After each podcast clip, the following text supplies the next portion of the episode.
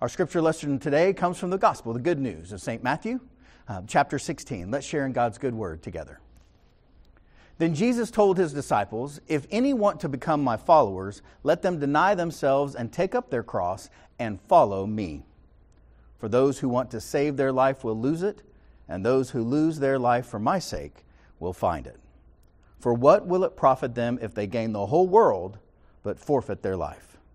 Or what will they give in return for their life? This is the word of the Lord. Thanks be to God. Amen. Jesus says, Follow me. Jesus doesn't align himself with the powers of this world. Jesus' kingdom and Jesus' way is not of this world. Jesus warns us not to get so caught up in winning and getting our way in this life that we miss his way and lose our soul, our very essence of life. So let me say it more plainly Jesus is not a mascot for your political party, Jesus is not your homeboy for your t shirt, and Jesus is certainly more than a slogan on a bumper sticker. And let's be clear Jesus, who is God Almighty, maker of heaven and earth, is not a tagline to a political speech. Jesus is the way, the truth, and life itself. As difficult as this season is and will be between now and the election, we cannot fall for the pandemic of division. Jesus and Paul both warned that division would be a problem. And guess what? They were right. Right now, everything is politicized masks, reopening of schools, and even in person worship. But here's the thing, friends Jesus never fell for that trap and neither will we. So let's get started. As a way of introduction, people don't want to follow Jesus. It's hard. They want Jesus to take their side. And it's not hard to take a Bible and point out that, oh, yeah, look, Jesus believes like I believe over here, in this scripture over here. Oh, no, no, no, Jesus believes like I believe over there, in that scripture over there. And despite what you may have been told, God is not a Republican. God is not a Democrat. God is not an independent. God is not a libertarian. God is not any particular party. And neither is your church. While some things in the Bible may seem political, we are not and never will be partisan. C.S. Lewis said this a long time ago, and he's exactly right. He says, People who are fighting for quite opposite things can both say they are fighting for Christianity. And in our country in particular, this happens every four years. And quite frankly, as a pastor, it's a beating. Every August to November, every four years, the party who's not in power comes up with all sorts of things to say about how terrible our country is so that they can get in power. And then it just flips four years after that, and four years after that, or eight years after that.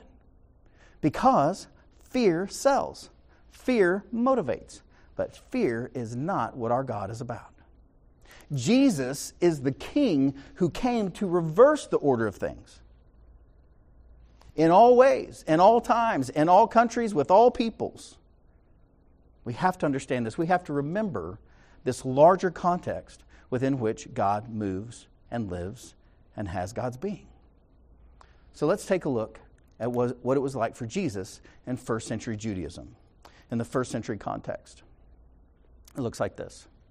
Well, first of all, there weren't just two parties in Jesus' day, there were four primary big ideologies. And the first were the Pharisees. And you'll see in the Gospels in particular that Jesus is in conflict with the Pharisees over and over and over again. He knew what they knew, but he wasn't in their camp. So you see, the Pharisees, they wanted Jesus to pick a side. Don't we all? Wouldn't we just love for Jesus to be on our side, for him just to pick, just to choose, so we can stop thinking and sweating and worrying and working? Come on, Jesus, just pick our side. They wanted Jesus to pick a side, but Jesus would not play their game. He goes, No, no, no, no. No, I'm not playing that game. Scripture actually describes it in Matthew. He says this Then the Pharisees went and plotted to entrap Jesus in what he said. So they sent their disciples to him along with the Herodians, another group, saying, Teacher, we know that you are sincere and teach the way of God in accordance with the truth, and show deference to no one. They love this about Jesus. For you do not regard people with partiality. Tell us then what you think. Is it lawful to pay taxes to the emperor or not? They're trying to trap him. But Jesus, aware of their malice, said, Why are you putting me to the test, you hypocrites? Show me the coin used for the tax. And they brought him a denarius. Then he said to them, Well, whose head is this? And whose title? And they answered, The emperor's. Then he said to them, Give therefore to the emperor the things that are the emperor's, and to God the things that are God's. I'm not playing your game. I'm not falling for that. I'm not in a tug of war between this group and that group. I came to reverse the entire order of things completely. So that's the Pharisees. They wanted to trap him, he wouldn't fall for it. Another group were known as the Sadducees. I always remember it like this there's Sadducee because they didn't believe in the resurrection. Pharisees believed in the resurrection, the Sadducees did not. And the Sadducees wanted to make religious and political alliances with the rich and the powerful. The Sadducees were the clergy and the religious and political elite. So much so that when they rebuilt the temple, last week we talked about how the temple had been burned to the ground uh, in 586 with the Babylonian takeover and the exile. And so they rebuilt it in the time of Jesus. And when they did this, they actually worked with Rome to get that done. Now, think about that. The very country that had taken you over and ruled over you, you're now working with them to get your temple back. Well, it came with some strings attached that everything they did would be overseen, judged by, vetted by Rome, not by God. So, Pharisees, Sadducees, and then there were the Zealots. Judas was a zealot. And zealots are that group of people in the political action committee that march in the streets. They fight back against injustice. Now, before too hard on the zealots, just remember that the reason they marched in the streets and they plan to reclaim right? They, they weren't people going in and raiding other countries. They were simply trying to take back which was theirs, what had been taken from them from Rome, or had been taken from them from a different group. The Zealots were those who had been pushed down and had the boot of Rome on their neck, and they wanted to fight back. They wanted revenge for what had happened to their daughters and their wives and their sisters and their cousins and their brothers and their uncles. They had had enough. And so they fought back. And it would get them all killed, pretty much uh, just a few years after Jesus' death, but that's a different sermon. The zealots marched in the streets and planned to reclaim what was theirs by violence if necessary. And many people believe that's why Judas betrayed Jesus in the first place, that he wanted Jesus to show his power, to show them that he was fully God and to wipe them out. But again, Jesus wasn't playing those games, he wasn't in any one of those camps. And then we come to the Essenes. John the Baptist was an Essene. The Essenes in my mind, were great people. They were really religious people. If you go to Israel today, right outside of Jerusalem in the Judean desert, there's a place called Qumran where the Dead Sea Scrolls are found. And there, the Essenes retreated to that desert to fast, to pray, to read scripture, and to perform sacred rituals. They have little baths, mikvahs there that they go and they would go in and out of multiple times a day so that they would be prepared for the coming of Jesus, the coming of the Messiah, the coming of God back to earth. And they were trying to live as people of light in a perfect and wonderful way. But they were really, sort of in some ways, the first monastic movement where they were separated from the world. And so Jesus moved in and out of all four of these groups quite regularly. And I want you to see how they related to one another and how they related particularly to Rome. So if you were a Pharisee, you didn't trust Rome. You, there's a great deal of distrust of the ruling power because you weren't it.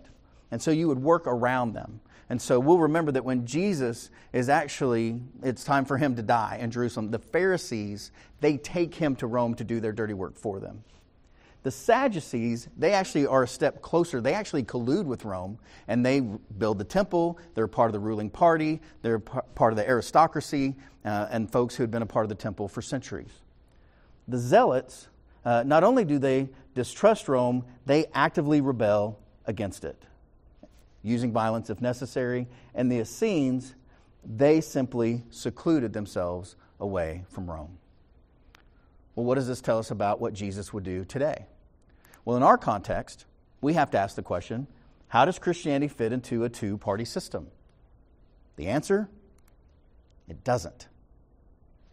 No more than Jesus fit nicely in any one of those four categories, Jesus certainly doesn't fit in a two party system. And here's a warning for all of us if God has the same opinions as your political party, you're not worshiping God. You're worshiping your party or your ideology or maybe even yourself. But if God always agrees with you, it's not God. That we just have to be sober about. Andy Stanley, uh, in one of his sermons, he says it more like this He says, If you are red or if you are blue, it is unbelievable how often Jesus agrees with you. yeah. Why do I say unbelievable? Because you can't believe it, right? If Jesus is always agreeing with you because you're red or you're blue, just don't believe that. But it is an important question, isn't it, friends? So if Jesus uh, are alive today, and Jesus is alive today in and through us, where is Jesus on this map? Because there are certain things in Scripture that will place Jesus over here. And there are other things in Scripture that are going to place Jesus over here. And some of you are convinced that Jesus is only in one section or the other. And friends, he wouldn't be Jesus if that were be true. He'd be a politician. He'd simply be one more ruler on this planet at a certain given time. Of course, Jesus is bigger than that. He is God Himself. And so you say, well, if Jesus isn't red and Jesus isn't blue, well, well what color represents Jesus? Well, in the Bible, in the Scripture, it's purple. Purple represents royalty and Christ's sovereignty. When we are, we are a part of a denomination that um, recognizes the different seasons of the church year. We're about to come up to Advent, uh, right after Thanksgiving. And Advent are those four weeks that lead to Christ coming into the world. And we drape the church in purple because our King is coming. And we have Christmas, and then we have Lent. And again, what color do we use for Lent? But purple, because Jesus Christ, the King of the world, is coming.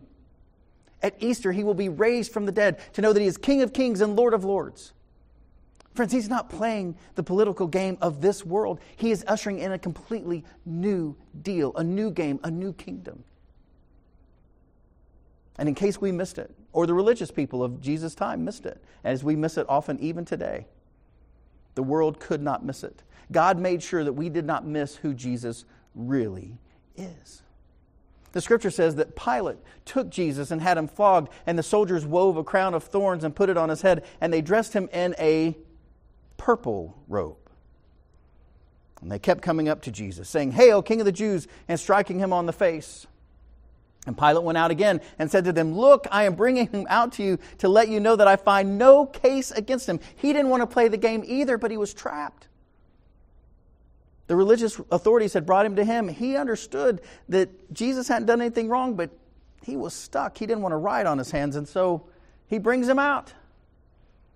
Jesus came out wearing the crown of thorns and the purple robe that Pilate had placed upon him. And you'll be interested to know that in Greek, the word for purple includes everything from the deepest blue and violets to the reddest reds and crimson, and everything between. All those things from the deepest blue to the reddest red, purple represents them all, as a part of them all. And Jesus is purple for you, wherever you are, because red and blue just can't get you there. So, Pilate said to them, Here's the man. And you want to know what Jesus' world looks like? Looks like this. There's not a place on the planet that Jesus hasn't already gone to welcome you by the power of the Holy Spirit. There's not a people that he doesn't care about. And when we are at war with someone else, Jesus loves them as much as Jesus loves us. And I know that wigs some of you out. But here's the thing in your life and in my life, Jesus loves you when you're in the right, and Jesus loves you when you're in the wrong because it's about the character of Jesus and about his kingdom, not about our earthly kingdoms. And we can never be more concerned with winning than loving because Jesus was most concerned about loving all of his children all around the world. And he proves this over and over again with his life. So, what did Jesus do? Well, Scripture says Jesus humbled himself. Who, being in the very nature God, Paul writes, did not consider equality with God something to be used or exploited to his own advantage. Rather, he made himself nothing by taking the very nature of a servant being made in human likeness and being found in appearance as a man, he humbled himself by becoming obedient to death, even death on a cross. God Himself. He chose to become a servant, and a servant is one who leverages their life to help others. A servant is one who wakes up in the morning thinking, How can I help others? And because this is true of Jesus, therefore God exalted him to the highest place and gave him the name that is above every name, that at the name of Jesus every knee should bow, in heaven and on earth and under the earth, and every tongue acknowledge that Jesus Christ is Lord of all, to the glory of God the Father. I want you to think about this that the best possible person would suffer the worst possible death. Jesus did not come to win a tug of war between the kingdoms of this world. Rather, Jesus came to establish a completely different kind of kingdom altogether, with a completely different set of values, where the last would be first and the first would be last. Because in heaven, in Christ's kingdom, there is no first, there is no last. There's only love for everyone, peace for all, healing and wholeness and food and reconciliation and meaningful work for all. So, what's the book on Jesus? That he humbled himself and that he served others. That's what God chose to do. If you come to the last night of Jesus' life, he's at the table at the Passover meal, and Jesus, knowing that the Father had given all things into his hands and that he had come from God and was going to God, he gets up from the table, he took off his outer robe, and tied a towel around himself. Then he poured water into a basin and began to wash the disciples' feet and to wipe them with the towel that was tied around him. You see, friends, the church looks more like Jesus when we serve others rather than ourselves. Andy Stanley goes on and he says the church looks more like Christ when we are giving away rather than demanding our way. The first generation of Christians we find described in the book of Philippians and in the book of Acts, chapter 2. These eyewitnesses of Jesus refused to leverage power or privilege for their own benefit. They sold land and possessions and gave the proceeds to any as who had need anyone who had need. They were there for others. They took up their cross and not their rights. And if the church is going to have power and influence and impact that changes the world again today, we will have to do this again. We are not to mimic the bad behavior we see online and all around us these days. Jesus' call remains follow me. Notice, friends, that Jesus never played the God card. He never said, I'm God, get in line. So if Jesus never played that card, if Jesus never played the God card for his own benefit, well, come on. Neither can we. Jesus came to seek and to serve and to love the lost. And if we are his people, called by his name, if we are the body, then we exist also for others in Jesus' good and mighty and loving name for all people. And the third thing that Jesus did was he prayed for unity. He knew we would need it. When he gathered the disciples, he says this Holy Father, he's praying. This is the prayer of Jesus. You may not know this. Jesus prayed for unity. He's praying against the spirit of division. He says, Holy Father, protect them in your name that you have given me so that they may be one as we are one. I ask not only on behalf of these, but also on behalf of those who will believe in me through their word. That's you and me. That they may all be one. And why was this Jesus' prayer? So that the world would know God's love. Because when we're eating each other, devouring each other, tearing each other up, the world don't have anything to do with us or the message that we claim to have that's not of Jesus anyway. Jesus goes on. Gospel of John, he says, As you, Father, on me and I am in you, may they also be in us, so that the world may believe. So that the world may believe that you have sent me. That's how they're going to know, is how we love one another, how we're unified. The glory that you have given me, I have given them, so that they may be one as we are one. I and them, and you and me, that they may become completely one, so that the world may know that you sent me. That's how the world knows. And I've loved them even as you have loved me. And I would really love to leave it there because threes are great. But here's the thing that I have to say out loud because I'm your pastor, because I love you, and I don't want this to happen to you. Because when we forget this, when we forget that we're to be people of unity and service and humility, something sneaks up on us, and it sneaked up, even snuck up, even on the first disciples. And that's this that Jesus rebuked those who thought they were better than. He'd have nothing to do with it. And the word he uses, rebuke, when he gets onto the disciples about this, is the same word he uses when he confronts demons. This is recounted in Luke chapter 9. It says this When the days drew near for him to be taken up, he set his face to go to Jerusalem. He knows that he's got to go. He's not going to win, he's going to lose his life so that you and I might win. And he sent messengers ahead of him. On their way, they entered a village of the Samaritans to make ready for him, but they did not receive him because his face was set toward Jerusalem. And when his disciples, James and John, James and John of all people, saw it, they said, Lord, do you want us to command fire to come down from heaven and consume them? They were still living in the kingdoms of their world. And they wanted Jesus to pick a side and to blow up the Samaritans. But Jesus turned and rebuked them. And they went on to another town. He's like, that, that's not what I'm about at all. Come on, guys. So we're left with the question what will we do? Really, what will we do? Well, we have three core values here at Acts 2, and I want to share them with you because they come exactly from these scriptures. We, we didn't just make these up. Uh, we prayed about these. Uh, the strategic planning group uh, validated these. Your administrative council went through these and approved these. And it all comes from Scripture. It all comes from Jesus' life. And the first thing we're going to do is like Jesus did we're going to humble ourselves and welcome all. Say that with me. Welcome all. Whomever God sends. That takes some humility because we don't know who God's going to send. We don't know who God's going to show up online. We don't know who God's going to bring to our doors when we do in person worship. We don't know that. What we do know is we're going to welcome them as if they're Jesus himself. That's what we do. You see, church, to really be church, requires people who vote differently than you do. Because if everybody votes the same way you do, you're not a church, you're at a political rally. So, again, back in Philippians, it says this Be of the same mind having the same love, being in full accord and of one mind. Do nothing from selfish ambition or conceit, but in humility, there it is again, in humility, regard others as better than yourselves. The second thing we're going to do is that we're going to love those who show up authentically, the real deal.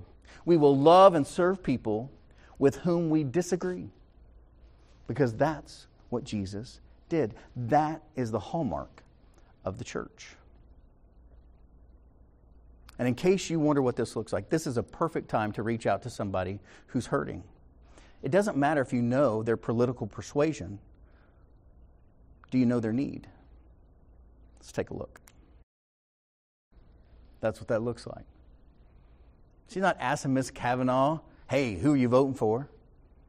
She sends her a card, reaches out, connects in love. Church, we can do that.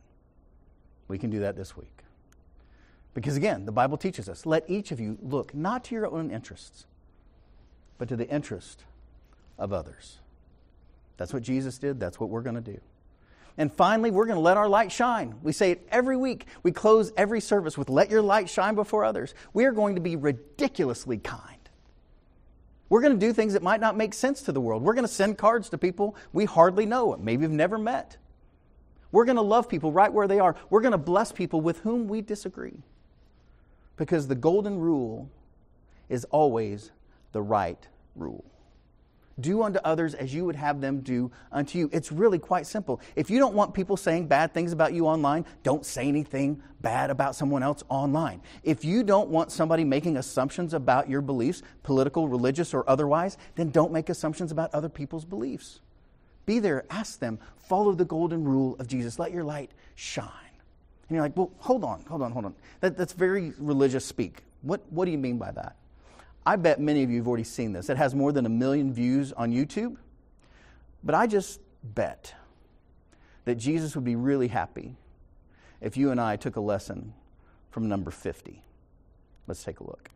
Yeah, yeah, yeah, ridiculously kind, putting others before ourselves. The joy of the Lord shone around the glory of God visiting humans on earth. I love that. Be number 50. Lift another up. We're never more like Jesus than when we're blessing others. Doesn't have to be about us. It can be about something bigger, something better, something more full of joy. in this world. Scripture says, Do all things without murmuring and arguing, so that you may be blameless and innocent children of God, without blemish in the midst of a crooked and perverse generation in which you shine like the stars. Let your light shine. I want you to know what's possible, friends. We can model for our community what it is to live together and disagree politically and love unconditionally. We can do it. You can do it. You can help. We can disagree politically and love unconditionally right now. The world desperately needs it. So, our action steps for this week. They're not easy, but they are important. Number one, humble yourself by allowing Jesus to determine your political views. You may have heard of WWJD. What would Jesus do? Well, guess what? Jesus is God. You're not God. So the real question is, what would Jesus have me do? Right? That's our question. Okay, Jesus, what would you have me do in this situation? What's the next loving thing I can do? What is the golden rule in this situation? How can I be a blessing? How can I let my light shine? How can I love authentically? How can I welcome and bless all? So, secondly, really serve someone this week with whom you disagree politically.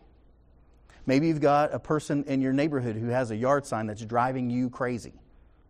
Bless them, care for them, serve them. It'll probably freak them out, but do something nice. Be kind. Serve someone with whom you disagree this week. And then finally, and this is super important, friends. Maybe you've never done this. I want to ask you to pray for your church every single day. It's so important right now. Pray for us. Pray for yourselves. Pray for the Church Universal. Pray for our denomination. Pray for Acts 2, your local church. For unity, innovation, and impact that 2020 and 2021 would be years that we do more good for more people. We feed more children, we heal more people, we help more people, we lift more people up, we make more marriages stronger, we make more children um, wonderful human beings. We help them raise up in the way that leads to life. And you may not know how to pray, so I want to share uh, a prayer with you. Not that I made up or even one of my colleagues, as good as those can be. I want to share with you a prayer that has stood the test of time for nearly 500 years. It's from the Belgic Confession, Article 29, in the year 1561. I want you to pray this prayer with me. Great God, make your church a magnificent witness to the nations, a wise and understanding people. Mark us with generous faith, a community that follows your commands and avoids evil, a people who single mindedly love you and their neighbors. May your church be the cause of joy in the world. In Christ's name, amen. Now, that's a great prayer. And I invite you now to pray the greatest prayer of all that was taught to us by our Lord and Savior Jesus Christ, the Lord's Prayer. Our Father, who art in heaven, hallowed be thy name. Thy kingdom come, thy will be done, on earth as it is in heaven. Give us this day our daily bread and forgive us our trespasses, as we forgive those who trespass against us. And lead us not into temptation, but deliver us from evil. For thine is the kingdom, and the power, and the glory forever. Amen.